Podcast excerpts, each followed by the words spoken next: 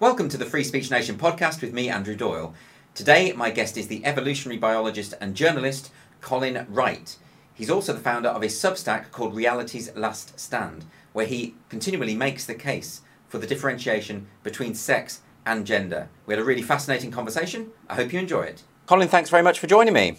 Hey, I'm so glad to be here. Thank you. I'm a big admirer of your work. Really appreciate that. Well, let's uh, crack straight on with it. I mean, I've never had an evolutionary biologist on the show before, so you'll be in a position to be able to tell me is sex a spectrum? so it is not a spectrum. Uh, you know, there's there tends to be a lot of ways people try to argue that it is, but it's really confused about what sex actually is, which is, uh, you know, how your reproductive anatomy is organized around, the type of gamete it's organized around to, uh, to produce. So people will use things like the existence of intersex people, so people who have like ambiguous genitalia, as this way to like suggest that males and females are just these arbitrary social constructs. Um, or they'll confuse like the secondary sex characteristics, like you know facial hair and uh, sort of the upper body strength that men get, or breast development, as evidence that sex is a spectrum, because these individual traits might differ sort of and overlap between males and females. Uh, but this is just fundamentally misunderstands what it means for someone to be a male or female. So um, sex isn't a spectrum any more than you know flipping a coin could potentially land on its edge one out of every six thousand flips. Um, doesn't mean that heads and tails don't exist. So that's that's sort of my my take on that. So when uh, you know you would be able to find women that are a lot stronger than me, uh, that are a lot more traditionally masculine than me, but that doesn't mean that there's a third sex. No, not at all. I mean, there would have to be another type of reproductive anatomy that is involved that someone can exhibit that's organized around to produce a third type of gamete, something between sperm or ova. Um, so a lot of people think when I say that there's two sexes that I mean that every single individual on the entire planet can be, you know, categorically defined as either male or female. Now I kind of leave it open. Someone might be able to be, you know, have a developmental con- condition that makes them truly sexually ambiguous in certain ways, but they wouldn't be a third sex in the same way that male and female are, are you know, individual sexes. So why do I hear all the time intersex people uh, being used as examples of a third sex, much to the annoyance of a lot of intersex people, I notice? Yeah, it's part of a larger move to try to blur the lines between male and female and to assert that male and female are these, are these social constructs which is then being used by trans activists to suggest that people who are unambiguously male or female should therefore be able to identify as the opposite sex, and then no one can tell them that they're wrong. So, in a way, these intersex individuals are just being used by activists uh, to further their own agenda. Because you know, even if sex were a spectrum, uh, it still doesn't indicate that you can choose where along that spectrum you reside. So, uh, their arguments just sort of don't don't hold up, no matter even if even if you grant them what they would like you to, to grant. So perhaps you could talk us through then this differentiation between sex and gender, because I think that's at the heart of so much of the confusion uh, around this debate. Yeah, it's it's what kind of got me into this whole debate too, because you probably are aware that maybe in the 2010s, this is when I first started hearing about people talking about these differences between sex and gender they were saying that sex is, you know, your your biology, it's your reproductive anatomy, but gender is how you identify. And that was something I was willing to go along with. A lot of other people were. Um, as a biologist, I just wanted to make sure there was this sharp line between biology and, you know, psychology to some degree. Um, but then that line has been more and more blurred. So I'm I know what biological sex is, which refers to you know your reproductive anatomy, your primary reproductive anatomy but gender can mean all sorts of things. And that's i think it's a major point of confusion in this entire you know cultural discussion about it. Because some people view gender as you know the equivalent of sex. They don't distinguish the two. Some think gender is just the you know evolved natural differences between males and females. Some include the social aspects that maybe uh, we've become socialized into into behaving certain ways some people view gender as the societal norms and expectations that are placed on individuals because of uh, the way that they're, they're, the sex they're perceived to be. Um, and then some people just think that gender is just some something you can completely identify with. It's like this internal sense of being male or female.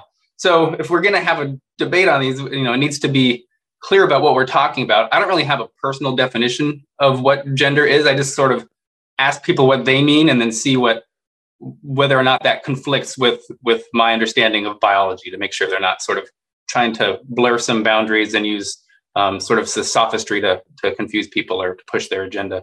But it is very confusing. I mean, I often hear people talking about how we have an innate gender which is fixed, uh, that we can't change, that should should supersede uh, our biological anatomy. And at the same time, I'm told that gender is really fluid and it can continually be in flux. And and then I see people, uh, for instance, there was a, uh, a BBC program where where a woman was telling children as young as five there are over a hundred different genders, and she seems so certain about this.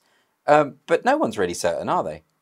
No, and I'm not even sure what they mean by gender in these situations. I mean, it, it sometimes appears that they're just referring to, you know, the the recognition that people have about their sort of where they reside on the spectrum of masculinity or femininity. Like they've come to realize if you're a girl that you know you maybe you're more masculine and you exist sort of you're more you have more in common with boys in terms of your likes and dislikes and personality and and, and uh, temperament. Um, but yeah, then there's this whole ideological sort of overlay on everything um, that's is sort of almost like an immaterial soul the way they talk about gender identity. We all have one. This is this deep seated thing, and we know from a very young age, even though it can change from moment to moment. Um, and then we should use this as a basis for you know springing forth and doing uh, things like surgeries and, and blocking puberty because pe- kids know who they are, is what they say. Um, it's one thing to say that kids are aware of their sex and are aware of their uh, you know where they reside in terms of masculinity and femininity compared to their their peers. It's one other thing to say that you know we have this internal sense of knowing if you're a boy or a girl. Like this is kind of a sort of a religious framework uh, that they're dealing with. It's it exits the realm of science and is really entering uh, sort of pseudoscience mysticism type of thing in my view and given that these definitions of uh, uh, this innate sexed soul being either male or female uh, invariably draw us back to uh, quite conservative ideas of what it means to be male and female. They, they tend to rely on sex stereotypes. If we're teaching children this, is that not quite a regressive step? Yeah, and this is this is the angle I try to convince people of the harms of gender ideology. You know, we've the feminist movement is in large part defined by this, uh, you know, trying to defy gender norms, saying that just because I'm a woman doesn't mean I can't be masculine. I can't be an engineer or a scientist. I can't, you know, be risk taking. I can't be aggressive. All these things um, that that they were trying to shake off.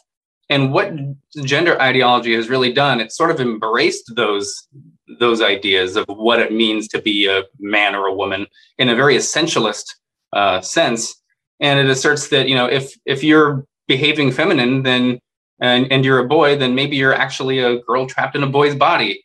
Um, there was a really good summation of this. It talked about, um, you know, sort of feminism was that, uh, you know, boys and girls, men and women can both do the dishes. And then it said equality was this idea that, uh, you know, um, that that both men and women, you know, or sorry, it said it started off saying sexism was that women should do the dishes, and then it was equality both men and women should do the dishes. And then gender ideology really says that whoever's doing the dishes is a woman. Like that's sort of how they're framing things now based on, you know, identifying with these roles. So then that leads us into this realm of, of non binary. And I keep seeing this phrase online non binary lives are valid. But as far as I can see, someone who identifies as non binary is just someone who doesn't see themselves as fitting into traditional roles of male or female. And therefore, by identifying as non binary, they are, in a sense, reinforcing those roles.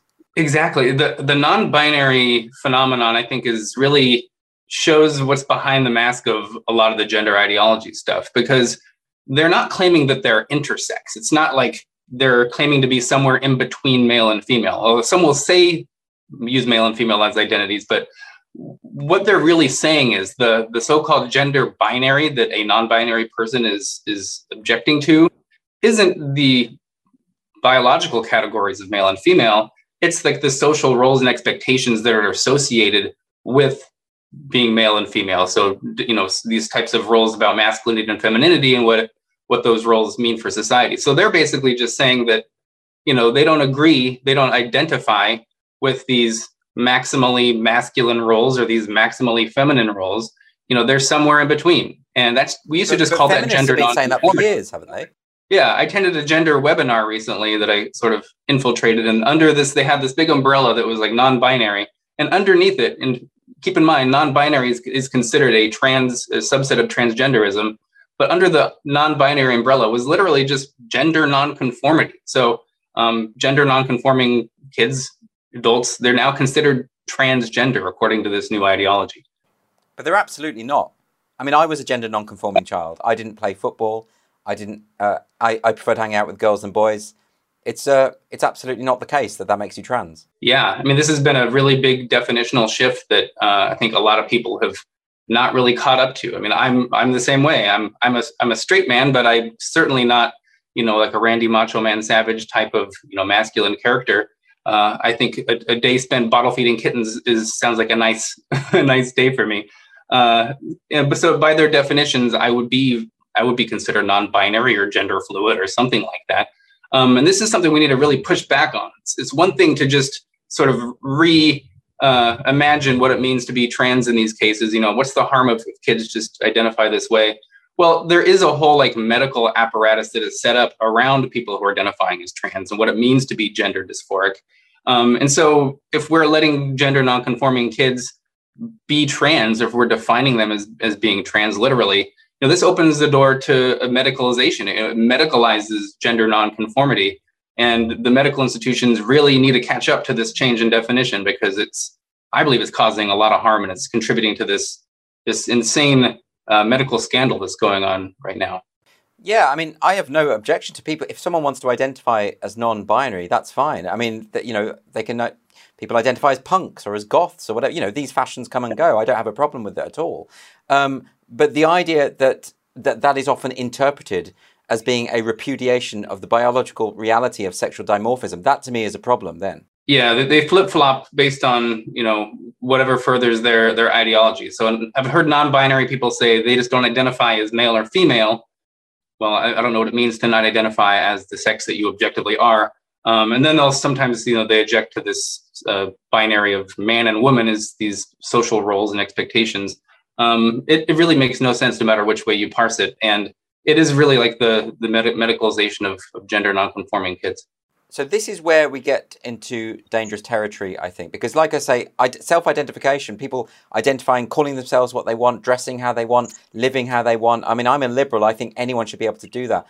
I draw the line when people force others to use language that they don't want to do. In other words, people who would would like others to use pronouns based on self-identification rather than uh, observable biological reality, and that's a that's a, an imposition too far, I would say.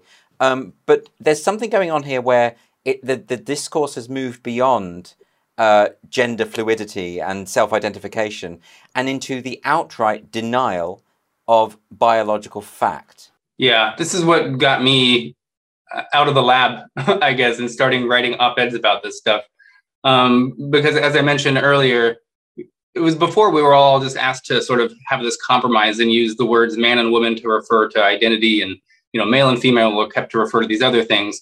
Um, but you know, there was some. There was a an article in Nature that I think was called "Sex Redefined." Biologists now think sex is more, uh, you know, more of a spectrum than just male or female. And then we had Scientific American write an article about the sex spectrum, and they've written a lot more sense um, you know, this this really just drove me nuts as a biologist um, to hear people say that sex is a spectrum or even just a social construct, and that males and females are just these arbitrary categories. This is it's it's complete pseudoscience any way you look at it. You know, I had I used to be someone who wrote extensively about sort of the evolution versus creationism intelligent design debate, and I was protected doing this because I was in the academy and all my colleagues were evolutionary biologists um, so they were fine with me debunking these ideas. But then all of a sudden, these crazy pseudosciences coming in from within the academy, I started speaking out against these things. And all of a sudden, I'm just this horrible human being. You know, despite the fact I'm just making biological arguments, uh, this was beyond the pale, and you know, this has led to a, a large cancellation attempt. It's, it's, bizarre. Can I ask you about that? So, is it possible for uh, an evolutionary biologist who who is to be taken seriously to deny uh, or to claim that sex is a spectrum. Is that is that actually a thing? Because one of the reasons why this is a problem for so many people is they see uh, reputable medical journals denying science. Yeah, I mean, I certainly wouldn't view any biologist, evolutionary or otherwise, who's making these arguments about the sex spectrum. I, just, I don't see how they can be taken seriously. And what angers me the most is the reputational damage and how it destroys the trust in science. You know, I wanted to be a science communicator. That's why I wanted to be a science, and I wanted to have students and and teach classes. Um, but this is sort of the low hanging fruit of what bi- biologists should be able to state definitively, uh, because there's a lot more complicated issues out there, like epidemiology. You know, we just went through a pandemic. There's climate change stuff, and these the, the models that you're using to, to to to model these types of behavior and you know of clouds and weather uh, or the how a spreading infectious disease. These are so much more complex, and the same people who are telling us to trust the science on these issues, which you know I, w- I would hope we can, are also the ones that are saying that male and female aren't even real, and you know this is just a product of colonialism, and um, yeah. So if, if we can't get the fact that males and females are real, holy crap! How do we even get people to to go along with the much more uh, complex claims that scientists are are you know previously trusted to, to do that we we entrust them to give us good information on it it's a travesty but how has that happened how can it be the case that the top medical journals the top universities now have people who claim to be biologists who don't understand biology how has that happened it's it was sort of slow at first and then a lot all at once you know i had a lot of colleagues who i spoke to who are fantastic biologists and um, just as you know this whole acceptance and inclusion stuff came up um, you know, they, they, they really just turned on a dime. You know, I had been joking with them about this stuff and people denying biology for a while. They were totally in agreement. Um, then a lot of them, they got jobs at universities. Then they, uh, you know, professor jobs. Then two weeks later, pronouns went up in their bios. And then, you know, maybe two more weeks later, they're, they're texting me saying they have to denounce me because we co-authored papers together, uh, scientific papers, and they can no longer be associated with me because their scientific colleagues are are, are policing their their content. So a lot of it is just you know the social policing going on. But I mean, I think a lot of sort of become true believers uh, on this on this nonsense. It's just sort of this queer theory that's crept out of the humanities somehow into the sciences. Most of my advisors and mentors, the older scientists, they think it's all crazy. But then you have a lot of the younger postdocs and grad students uh, who have a lot of them, a lot of the older scientists afraid to push back against this stuff because they're afraid well, a big social media campaign will come out. I think a lot of us are surprised, though, that it has infected the, the scientific branch of the academy because, you know, I come from an English literature background and uh, I, I knew full well, even when I was back in academia, that there were a lot of frauds there who were using a lot of jargon to disguise having very uh, sort of meager understandings of literature. And, and, and, and bad ideas can easily seep into that kind of careerist, fraudulent um, uh, discipline. But I didn't think it could happen in science because the scientific method, by its nature, is continually testing itself, attempting to uh, prove itself wrong, and therefore it is a, a, a, sort of a means by which we edge nearer to what is true, and that's at the heart of it. So it didn't seem possible that this could infect it. Yeah, I mean, I think it's a result of just the the ever um, you know the, the increased skew that we have in, in political ideologies in universities. I mean, it's it's widely left skewed, um, which wouldn't you shouldn't matter in principle if we're all applying the scientific method as we should. But you know, this this new focus on DEI, diversity, equity, and inclusion, makes it almost impossible for people to to just um, object to some of these ideas, if, if, especially if they're shrouded in sort of like a rainbow flag that's used as a like a Trojan horse to get these ideas in there. No one wants to be seen as like pushing back against these certain symbols that we've all associated with being on the right side of history in a sense, um, even when what they're saying is, is pseudoscience and uh, extremely harmful. Is part of the problem that most people are just basically decent people. And when we think of this debate, we think of those people with gender dysphoria who have struggled throughout their life to reconcile this sense of themselves that they have with their anatomy. And then, for whatever reason, they feel they can only be happy if they have surgery or if they present as the opposite sex. And most of us feel a great sympathy for people of that kind, and we want those people to be happy, and we want those people to have equal rights. Um, and that maybe is why so many people are falling in line with actually this very destructive uh, version of that world when it's it, but it's, it's actually a separate thing altogether. Might, might it be something to do with that? Yeah i, I agree with you that it, what's happening now is a separate thing altogether than what we used to you know how we used to diagnose people with gender dysphoria and what we used to call transgender. Um, it's really expanded just to encompass gender nonconformity.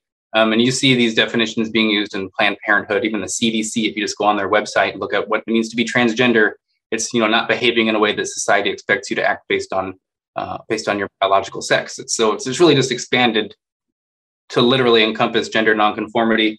Most people I talk to when they push back, you know, former colleagues, they'll just say something like, um, "You just need to accept people who they are," and it's you know, I'm perfectly willing to accept people for who they are.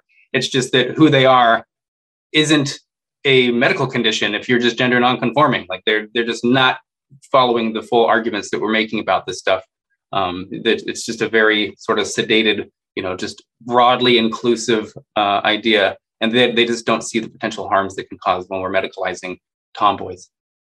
Do we think perhaps that uh, the attempt to medicalize gender non-conforming children, effectively to say that a tomboy must actually be a, an actual boy rather than a girl who just happens to like more traditionally boyish activities, and similarly, uh, this idea that uh, a young camp gay, effeminate gay boy is just uh, is, is is is is just a uh, a, a woman, and, and, might it be uh, this move into targeting children in this way that will offend, eventually peak everyone because that people don't want want their children sort of medicalized for no reason. Yeah, I mean, I, I get messages from parents every day, multiple, and they're they're horrified about all of what's going on to their kids. They don't want gender ideology in their schools because their kids who had no history of even gender nonconformity are are realizing that they're just not you know the, the perfect caricature of masculinity or femininity. And they're coming out as non-binary. And of course you know depending on their age they want puberty blockers or they're you know interested in having a double mastectomy. This is it's completely insane. I think parents are really going to be pushing back against this. They need to because it, it ruins families. It ruins children's lives. Turns them into lifelong medical patients um, yeah, this is, I've been peaked several times. So I was peaked as a biologist and then going into this more into the ideology that's sort of producing these, these bio, the biology denial. I, I mean, I get peaked every week on this stuff. So um, the more we get it out there to the public, the more people that will be, uh, you know, shocked into an awareness of what's going on. That's, that's going to further uh, pushing back against this stuff and, and making it end. But unfortunately, people think a lot more harm is going to have to come before that that gets there well, I mean, I saw a parent talking the other day on a, a, TV clip about how they their their child came out as trans at the age of two, and you just have to think that's not possible.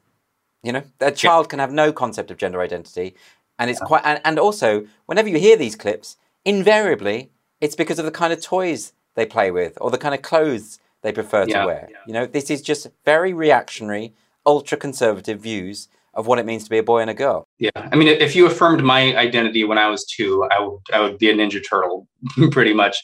Uh, and you know, so I'm in a lot of these Facebook groups, you know, sort of undercover, where a lot of these parents go when their kids will, uh, you know, express sort of any sort of gender nonconformity because they've been uh, hearing a lot about you know gender ideology, and they go to these Facebook groups to get information of you know and support from other people about about trans issues and these groups really just indoctrinate parents. They try to just drive them to get more and more extreme uh, into this this gender insanity. And uh, you know, there's people going saying, "Yeah, my two year old uh, girl is is likes the color blue." You know, my seven year old is gender nonconforming. They like sports all of a sudden, so maybe they're you know I'm getting inklings that they might be a boy. Uh, it's it's happening everywhere. It's it's literally all over the place.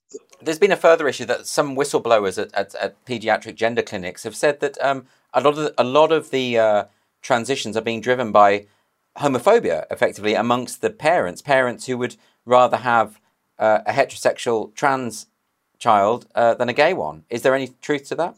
Uh, absolutely. So a big issue here um, is that if we're going to say that being transgender is, is expanded to encompass gender nonconformity, well, there's huge bodies of research that show that being gender nonconforming is, is widely associated with, you know, not every single instance, but kids who are who will grow up to be gay or lesbian or bi or whatever, they, they tend to exhibit more gender nonconformity than kids who grow up to be to be straight. Um, and so, if this is true, then this gender ideology is going to affect more kids, boys and girls who are going to grow up to be gay uh, kids are going to grow up to be straight. So it really does. You know, I do, I do view it as a new form of conversion therapy, whereas previously, you know, we had tried to like make gay kids or kids who would turn to be gay. We wanted to change their minds to match their bodies. You know, your your sexual attraction is not matching your body. You're you're a boy attracted to other boys. We need to change that. What the gender ideology does, it's just the opposite. It's just like we need to, we can change your body now to match your mind, and then it's basically just transing the gay away uh, in a very literal sense. Like it's, I'm not even this is not even a stretch. I think to to make this comparison. But you accept that there are genuinely gender dysphoric people who do need support and help in society. Absolutely. You know, I'm good friends with a lot of them, Buck Angel and Blair White. You know, there's a reason that people their age aren't coming out and detransitioning in huge numbers anymore or uh, at all. Um, it's because there was a lot of, you know, it's, you know, they would say gatekeeping, I would say safeguarding in place um, where they actually had these uh, these criteria for what what is a kid who's more most likely to maintain this severe type of gender dysphoria through into adulthood. And this was you know from a very young age being insistent persistent and consistent about uh, you know how uncomfortable you are with your sex. It's usually like a hatred for your own genitals now i don't think they should be put on puberty blockers and things like that i think we should wait till they're 18 to make any sort of body modifications but i think people like that they they would benefit from transitioning you know, when they're adults. Um, I think transition can be the right thing for some people to do if it makes them feel better and uh, ameliorates their their distress for sure. Um, but a lot of kids who are just gender nonconforming, they experience maybe a form of dysphoria, but it's more of just them just sort of realizing that they don't quite fit in with people of their sex. They have more in common with the opposite sex, and that can cause some sort of uh, anxiety potentially for kids. But that's not the same thing as the gender dysphoria that kids who you know truly believe and have this deep inner feeling that they're in the wrong body. You know, this is is very different than being trans. It's it's it's like dysphoria with a capital D versus just like everyday dysphoria based on noticing your gender nonconformity. Can I ask you about? You mentioned the uh, addition of pronouns to e- to emails and that kind of thing, and I know you and I have both written about this. And often uh, the pushback I get is, well, you know, it's just a way to be polite and in- inclusive. Um, but there's more to it than that, isn't there? There's a lot more to it than that. Yeah. So because when people use pronouns, it's well, it's this disconnection they have that says that you're being a boy or a girl or a man or a woman is based on your identity and not on your sex which boils down to stereotypes as we, as we mentioned over. So when people go and they say, you know, my pronouns are he, him, what are yours? You know, they're not really asking what your sex is. You know, you might respond like I, I might respond, you know, saying he, him because I'm a, an adult human male. But when they hear this, because they're looking through it as a gender identity lens, what they hear is that this person identif- says their pronouns are he, him because they identify with the social roles and expectations that are associated with masculinity, you know, and but being a man. Uh, but that's not what I think at all. So I wrote a piece in the in, uh, the the Wall Street Journal that was saying that you know this is kind of a Trojan horse for gender ideology. They want to normalize everyone using these pronouns and doing participating in these rituals um, to sort of normalize this idea of pronouns are referring, you know, whether you're a he or a she refers to your identifying with certain stereotypes. I say to reject this idea because that's that's not an ideology that I want to participate in. It would be like saying, um, you know, beginning a conversation saying, "Hi, I'm I'm Colin. I'm a Virgo. What's your star sign?" Uh, you know, you might say, "Well, I'm a, you know, whatever yours is based on the month that you're born in."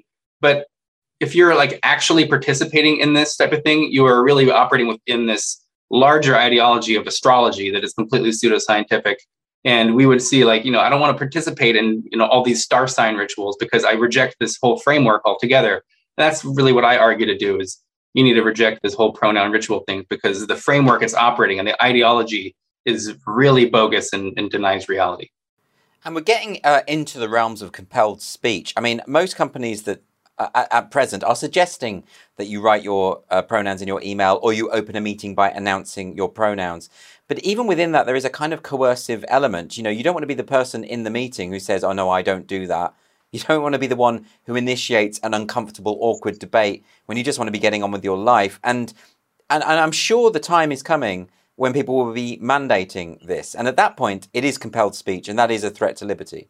Yeah, it starts out as a way to maybe signal to your other colleagues that you know you you're inclusive and you, you you know you're a safe space or something like that. But the more that people put these pronouns in their in their bios, it's not really signaling that you're you're part of this group or that you're inclusive, but it's it can then be used to sort of uh, smoke out those who who aren't doing it because once it's so prevalent, nobody can just claim ignorance of you know not putting their pronouns in their bios because they didn't realize pronouns were a thing, and so not having pronouns becomes uh, you know they can they can reasonably assume that you reject their framing and this whole things or you know to them they would say it's basically announcing that you're transphobic and uh, you're unsafe for students and things like that. So that's that's where we're moving towards right now.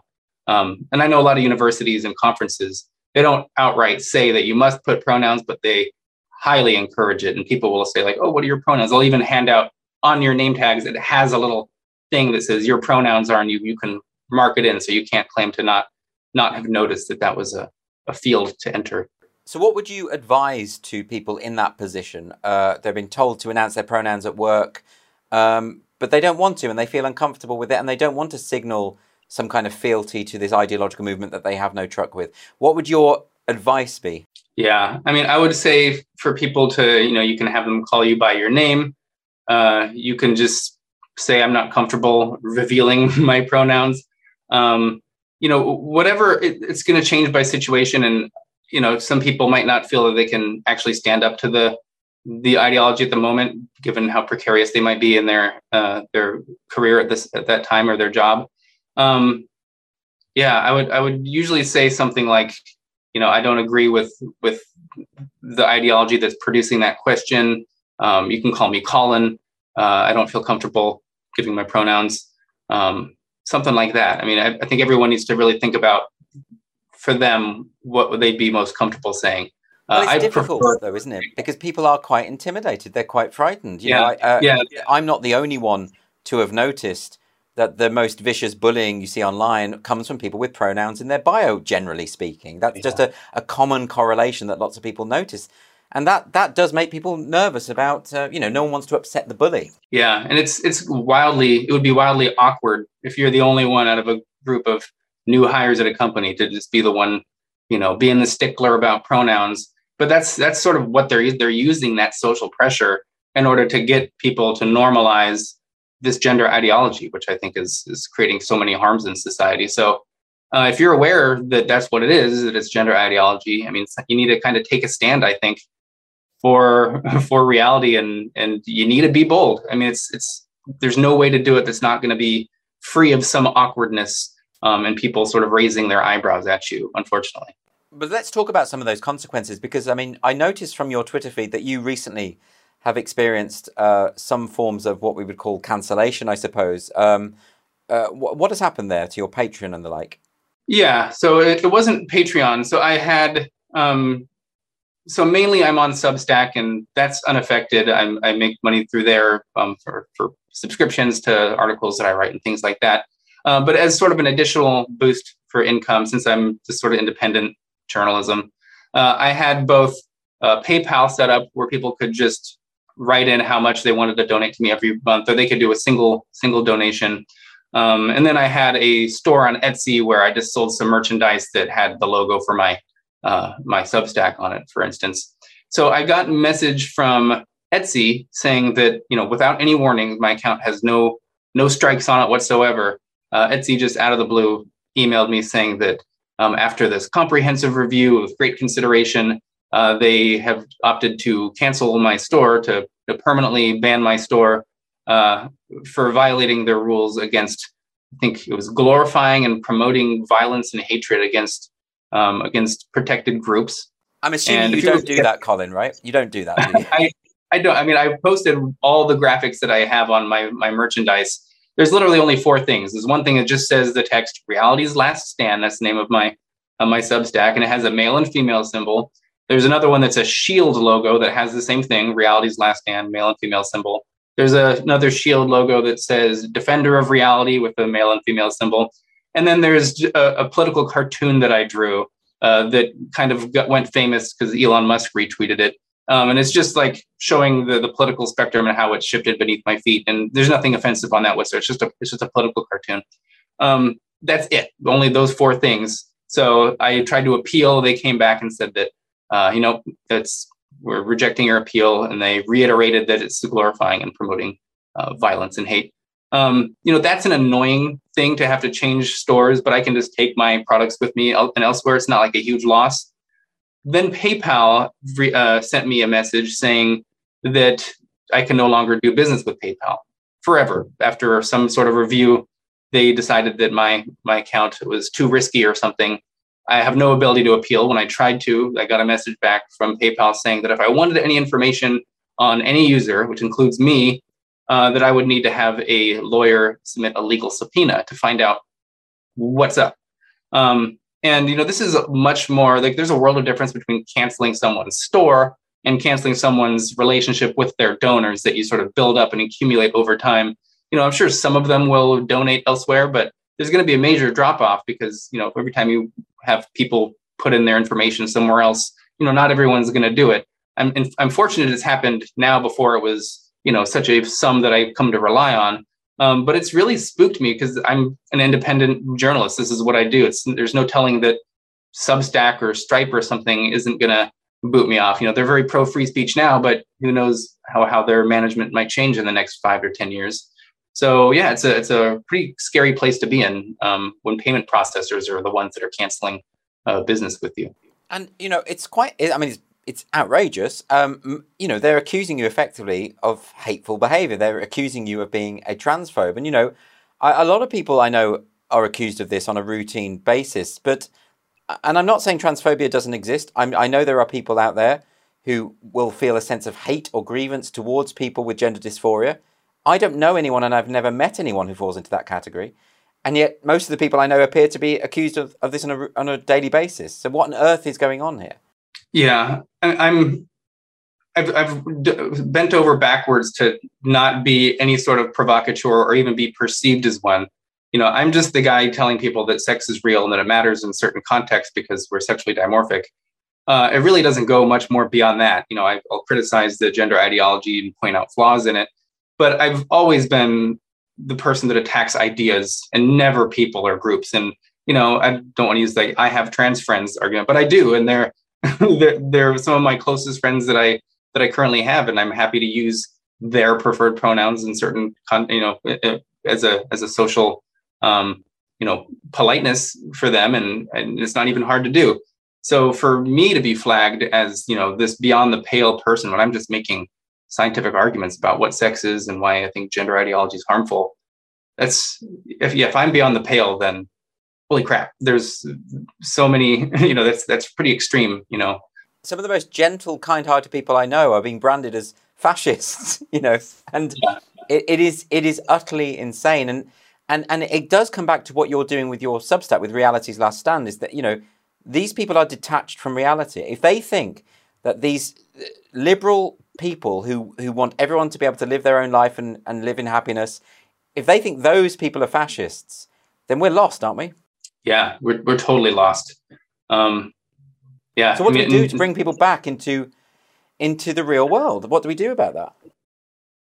I mean, I think we're we're doing that currently. Uh, I, I started writing about this stuff in 2018, and you know, I look at some of the comments on Twitter to those articles, and no one got it. You know, everyone's like, "Oh, this biologist he doesn't understand the difference between sex and gender." It's like, no, I do. They're blurring those lines. Um, but now, when I write an article and put it out, people get it. Everyone gets it. At least, you know, a lot more people than before. Um, we're seeing the New York Times now sort of starting published articles that are critical of of you know the gender medicine for kids and things like that. This would have been unthinkable just a couple of years ago. Uh, so it's it's happening. It's it's slow, but it's snowballing. And I think it just needs to reach a point where more people feel comfortable to speak up against it. And the more people who are speaking up, you know, you can't cancel everyone. Uh, and we're reaching that point. I think I'm, I'm not going to predict when that inflection point will take place, but it's, you know, I think it's in the next couple of years. Well, I hope you are right about that. But one thing that I don't think is getting any better is the uh, political tribalism and the determination of activists online to mischaracterize really decent people as essentially evil. That seems to me to be escalating. And is it, might it be that it's escalating because the argument their arguments aren't being won because they sense that people are waking up to the problems? Might it be a, a, um, a, a signifier of, of desperation? I think the desperation thing is really accurate. I think you know, like getting an, an animal cornered, you know, to they're gonna they're lashing out in an extreme way because uh, their their ideas, the way that they can just you know call someone a transphobe and make them disappear, that's not working as much as it used to. And so they need to turn up the heat and just call everyone everything they can even more frequently. So I think that's what we're seeing. I think it'll get more and more extreme up into the point where uh, you know they actually start losing power relative to the people that are speaking up against this stuff. Um, yeah, I think so. It's going to get crazier before it gets better. Well, yeah, but the craziness isn't necessarily a sign that it's it's not going to get better. Exactly. I mean, I've noticed uh, um, just from my own experience, more and more people referring to me as far right and things on Twitter. These are oh yeah people on Twitter who know nothing about me. But the ones who actually take the time to look into what I stand for, they realise that's the opposite of what I stand for, and and it quick it very quickly falls apart. Anyone who sort of has any acquaintance with me whatsoever, but that doesn't stop the sheer. Um, I, I, have to say, it's hysteria uh, from what I've seen on on on Twitter which is why I now no longer even attempt to engage. I don't think you can engage with with hysterical people. Maybe it's about choosing our battles and you know addressing people who are still capable of rational discourse. I agree with that completely. I don't use Twitter to to argue with people to to, to think that I'm going to convince them that they're wrong. But whenever you look at a tweet, you see you know how many impressions that it made. Maybe it only has like a hundred likes but there's sometimes thousands of impressions. So people are seeing these things who are not necessarily commenting. And I think if you're just putting your rational approach uh, based in scientific fact alongside the, the sort of gender ideologue, hate-filled, you know, screeching that they tend to do, the people who are in the sidelines watching these conversations, they can tell the difference between, you know, which one is, seems to be having a reasonable conversation, and who's open to to arguments, and which side isn't. So I think talking to the, those fence sitters or the people who are at least somewhat new to this is that's my target audience. I don't think for a second I'm going to convince anyone I'm directly engaging with that they're wrong or that they're going to admit it publicly uh, on a public platform. But there's a lot of people who are paying attention to these arguments, and I think those are the ones that we need to sort of focus on on changing their mind.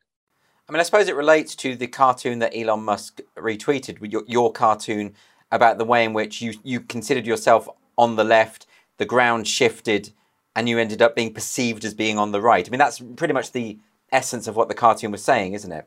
Yeah, and it's it's really only on a, a set of core values too. Like I'm sure you could make that cartoon if you look would draw it for certain individual political questions. It could look very different, but it's really, I mean, when I drew it in my mind, it's on just the the core values that I had that made me consider myself on the left, which was just like you know uh, standing up for free speech which has been previously conceived as the way for you know oppressed groups to speak truth to power. This is like a sacrosanct belief on the left.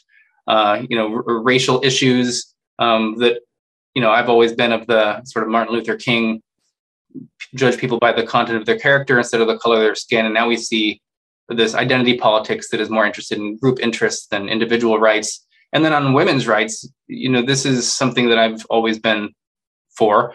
Uh, and now we have this gender ideology that has made it impossible to even know what a woman is. And now men can be women. This is, um, it's completely insane. So it's not that, yeah, it's not that my position has changed on the spectrum, but I've, if I stand back and I look at where my, my values are best reflected now, it does tend to be on, on people who I would consider center right than center left now. But this, this isn't because I've changed, as my cartoon shows. It's because the left has like drawn out so far the left that the the center has sort of passed me by, and this is now where I'm perceived uh, to be now.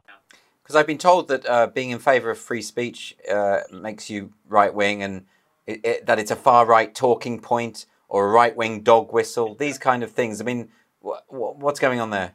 Yeah, there's been a dramatic change in the narrative of people using free speech and scare quotes and so-called free speech.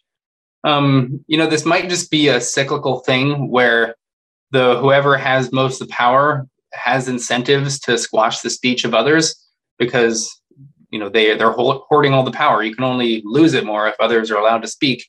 So I mean, I'm this could probably is, will change hands uh, as powers change in the future. But um, you know, as an individual, I'm gonna just be for free speech no matter what side. I mean, I never considered myself having a side in this whole thing. You know, I don't I don't believe in the political tribalism.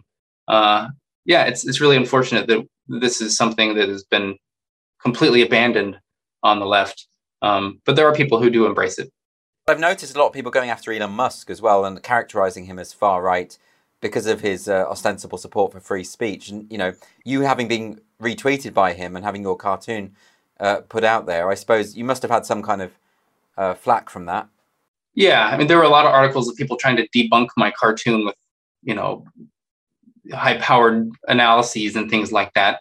Um, you know, it's again, there's it's a it's a political cartoon. It's not a dissertation on anything. It's got a two-dimensional political axis, and there's probably tons of issues where the cartoon would look dramatically different.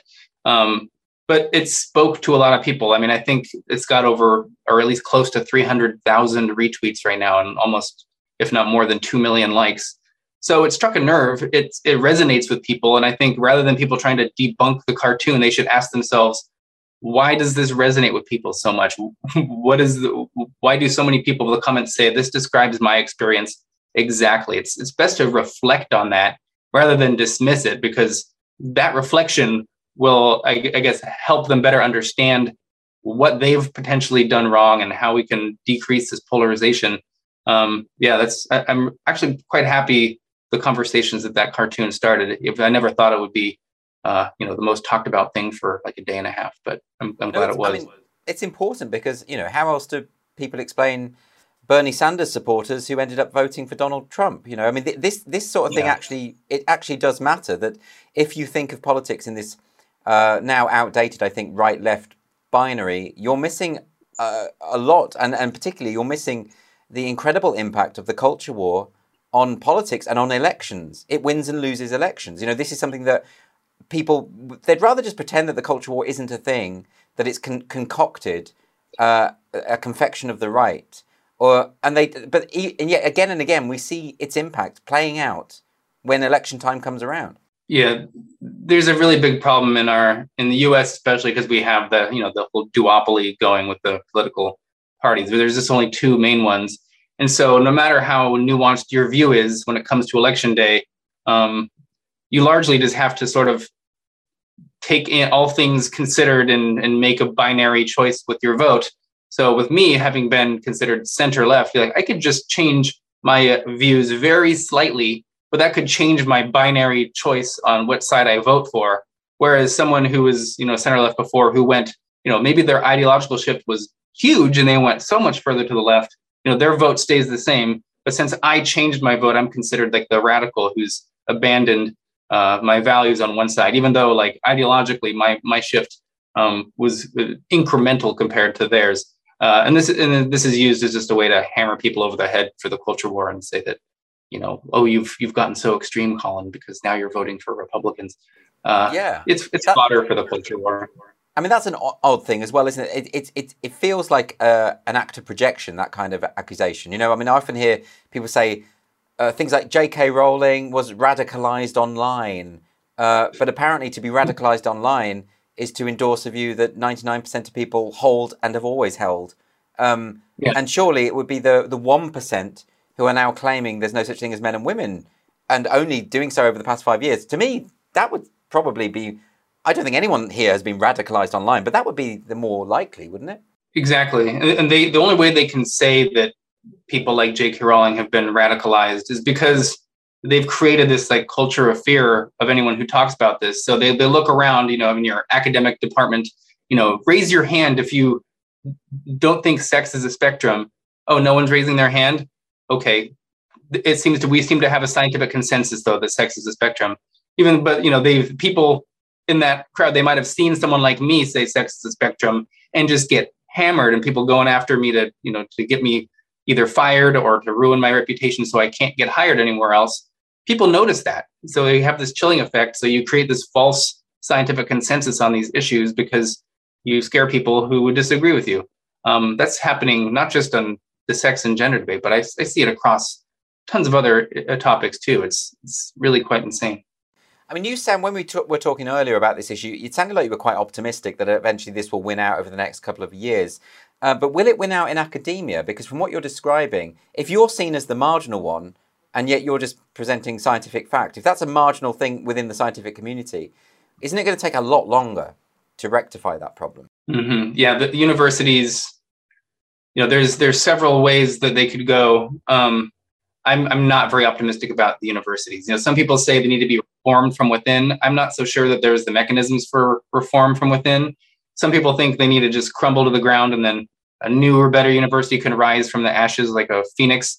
And then the one I'm more interested in, surprised I'm an evolutionary biologist, is sort of the Darwinian approach, where you have other universities like the University of Austin, for instance. Um, if they're wildly successful with their new model that's sort of like an anti-woke type thing, uh, that'll send a message, and that could maybe even contribute to a an internal shift if if you know if it's just we need to compete with these new universities that are doing so well uh, based on these these these different sets of values. Um, I, I, think probably that's the way to go is the the, parallel or at least the, the competitive environment. The only main issue is you get a lot of these um, you know uh, accrediting institutions who are putting in these DEI things in there uh, in order to give to, to um, for a, a, school to get accreditation, they need to have you know sort of tilt, tip their hat to these woke ide- uh, ideas.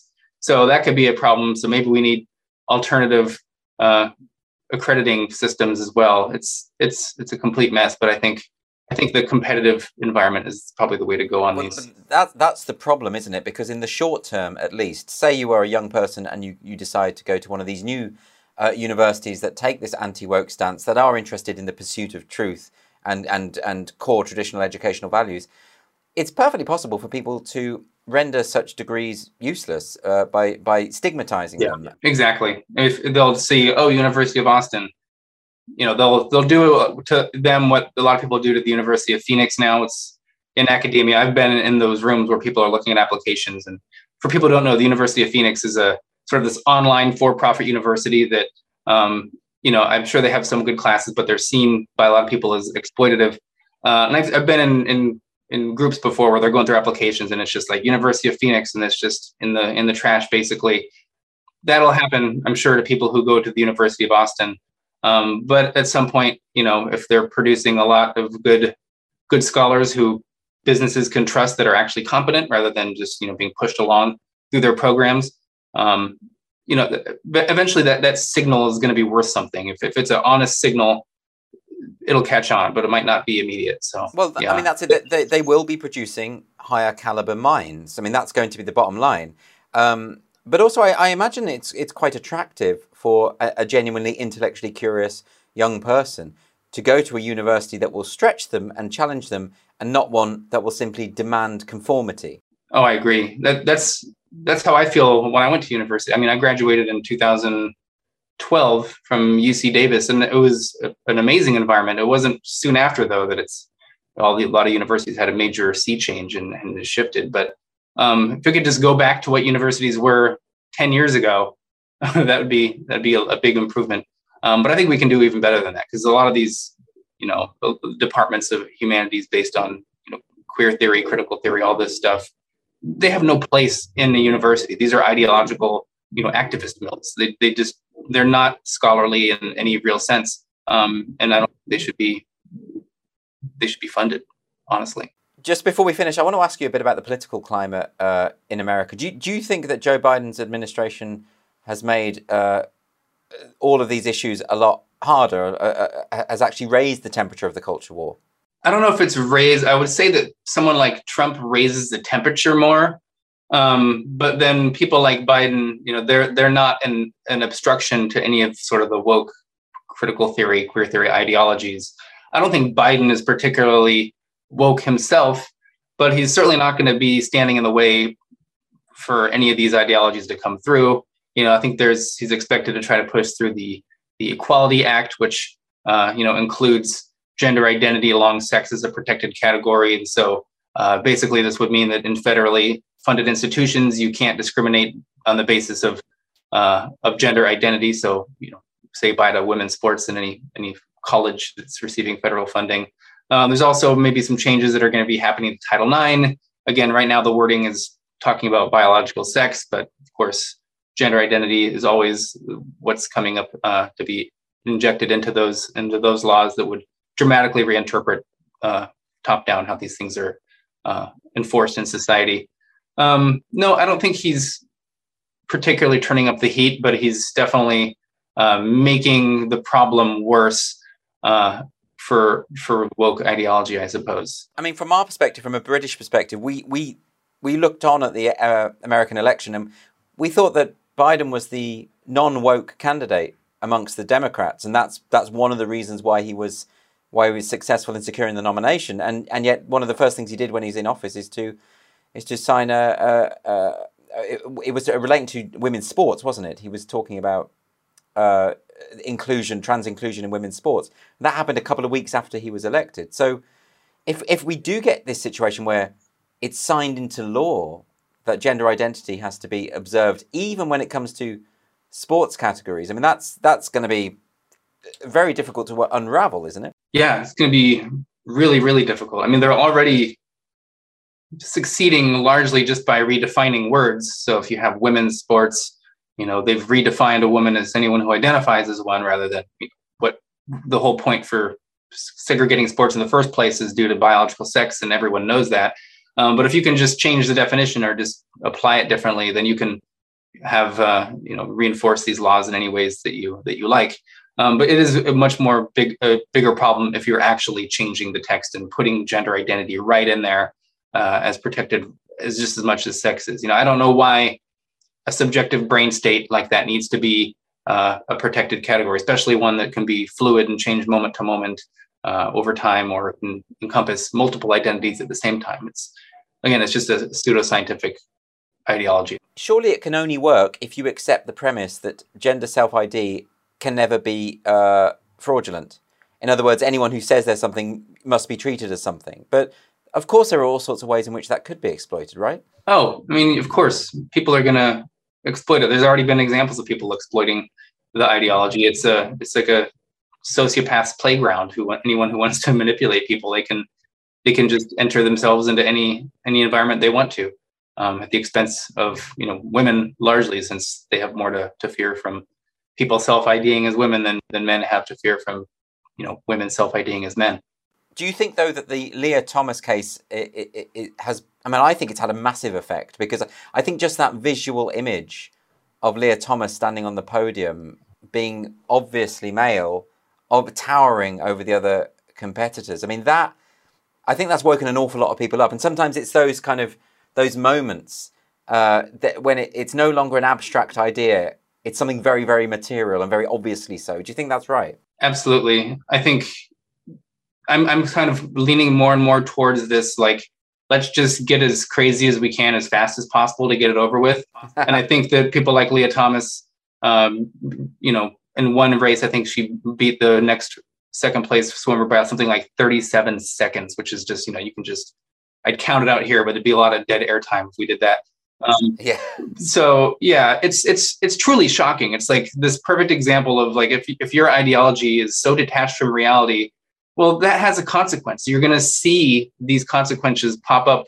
Um, and, and these absurdities pop up. You know, it's just like if if you're building bridges, if you're an engineer and you're you're you don't know anything about engineering like you're going to see your bridges collapsing the moment a truck tries to drive over it um, unfortunately like I- ideologies they're not as you know you don't get as much immediate feedback from the environment when you're when you're detached from reality um, but you still will get these you know the the biological equivalent of a collapsing bridge i think is like Lia Thomas competing against in, in women's sports and winning by 37 seconds and winning the ncaa division one women's championship recently in atlanta so um, yeah, it's it's it peaks a lot of people. I think it ultimately helps us, even though um, you know it's unfortunate for the athletes who are placing second or third, or you know. One of the um, one of the great things about the way that you write as well is that you do write in an, an accessible way. Most people have haven't got a clue about evolutionary biology or even biology. You know, but, but people do find this very very confusing. But you do lay the points out in a very accessible, very clear way